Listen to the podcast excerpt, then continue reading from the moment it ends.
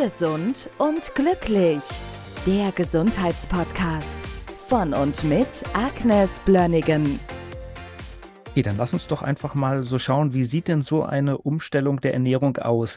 Du hast schon angedeutet, der ideale Weg ist tatsächlich auch diese Begleitung. Man guckt einfach, was sagt vielleicht auch das Labor, wie, wie sieht es überhaupt im Körper aus? Ja, was ist deine konkrete Frage jetzt? Wie funktioniert eine richtige Begleitung, dass man eine Ernährung dann auch nachhaltig ja. umstellt? Ich mache das so, Patienten schreiben, sich, schreiben mir ein Ernährungsprotokoll.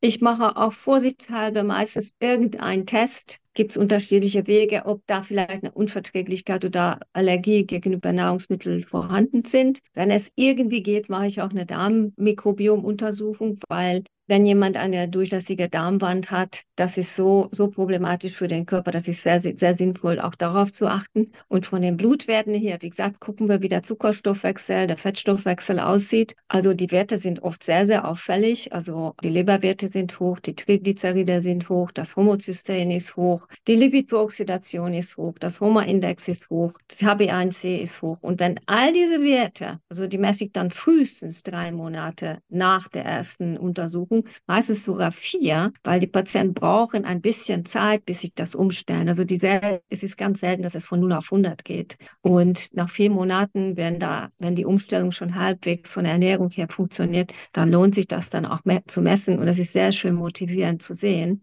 wie sich die Werte verbessern. Ja, deswegen wollte ich auf die Laborwerte hinaus, weil manchmal brauchst du ja auch so eine Motivation und ja. du musst sehen, dass irgendwas passiert und vielleicht mhm. merkst du es auch ja. noch nicht ganz so schnell und dann ist es aber doch schön, wenn du einfach siehst, okay, der Körper genau. kommt jetzt hier gerade ja, wieder in ein, eine bessere Situation. Ist, man fühlt sich nicht nur besser und hat Gewicht abgenommen, sondern ist der Schlaf besser, man hat mehr Energie und kommt besser durch den Tag, denkt klarer und man sieht schwarz auf weiß, es ist auch viel passiert im Labor. Die Werte wandern in die richtige Richtung. Ja, weil es gibt ja ein paar von uns, die halt schon so auf Zahlen, Daten, Fakten halt anspringen ja. und manchmal ist ja, das halt im Hintergrund auch gut, ja. Ja, absolut, ja.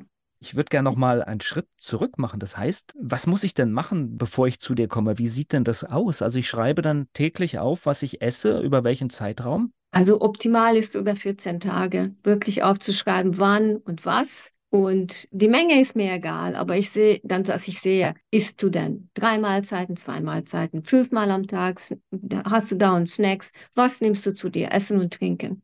Und das ist sehr aufschlussreich. Und oft ist das so, dass es für den Patienten schon ziemlich lehrreich, wenn er das hinschreibt, weil es ihm schon selber auffällt, dass, oh, also irgendwas stimmt da nicht, ist ziemlich einseitig und das ist alleine schon motivierend. Es ist gut zu beobachten. Und es bedarf einer großen Ehrlichkeit. Ich habe Snacks gehört. Das heißt, wenn da drei, vier Mal am Tag zwischendurch was gegessen wird, gehört es in die Liste. Ja, absolut. Das sage ich auch. Ich glaube alles, was mir meine Patienten sagen.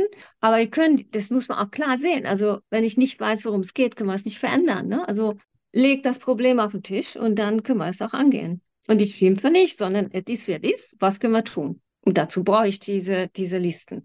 Und das geht auch nicht am Telefon. Also manchmal ha habe ich ein paar Mal den Wunsch vom Patienten, können wir das nicht am Telefon? Nee, das geht nicht. Das ist so viel besser, wenn wir uns live sehen. Dann kann ich diese Befunde live besprechen. Das mache ich nie so, dass es nicht, dass da nur, nur der Sprechstundenhilfe sagt, ist alles in Ordnung. Ich gucke mir diese Liste persönlich an. Ich bespreche das wirklich in jedem Einzelheit, was mir auffällt, was vielleicht gut ist oder nicht so gut ist, wo ich denke, da könnten wir was verbessern. Und jeden Befund bespreche ich persönlich. Das funktioniert am Telefon nicht so gut. Ich glaube, manchmal ist es ja auch wichtig, die Person vor sich zu sehen, weil vielleicht ja, fällt dir ja noch irgendwas ein, was auch dann damit zusammenhängt. Ja, natürlich. Also ich sag mal, wenn jemand ein Ekzem hat, ein Rosacea hat, das sehe ich, wenn ich sie sehe, aber nicht am Telefon. Ne? Also, und das sind immer wieder Hinweise auf Autoimmungeschehen. Und es ist auch Vertrauens, Vertrauensbasis. Also ich glaube, dass das Persönliche mit nichts zu ersetzen ist. Deshalb sehe ich die Patienten sehr gerne live. Gesund und glücklich. Der Gesundheitspodcast von und mit Agnes Blönnigan. Die im Podcast dargestellten Inhalte dienen ausschließlich der allgemeinen Information. Sie stellen keine Empfehlung oder Bewerbung der beschriebenen oder erwähnten diagnostischen Methoden oder Behandlungen dar und ersetzen keinesfalls die Beratung durch Therapeuten. Bitte wenden Sie sich bei gesundheitlichen Fragen oder Beschwerden immer an die Therapeutin oder den Therapeuten Ihres Vertrauens.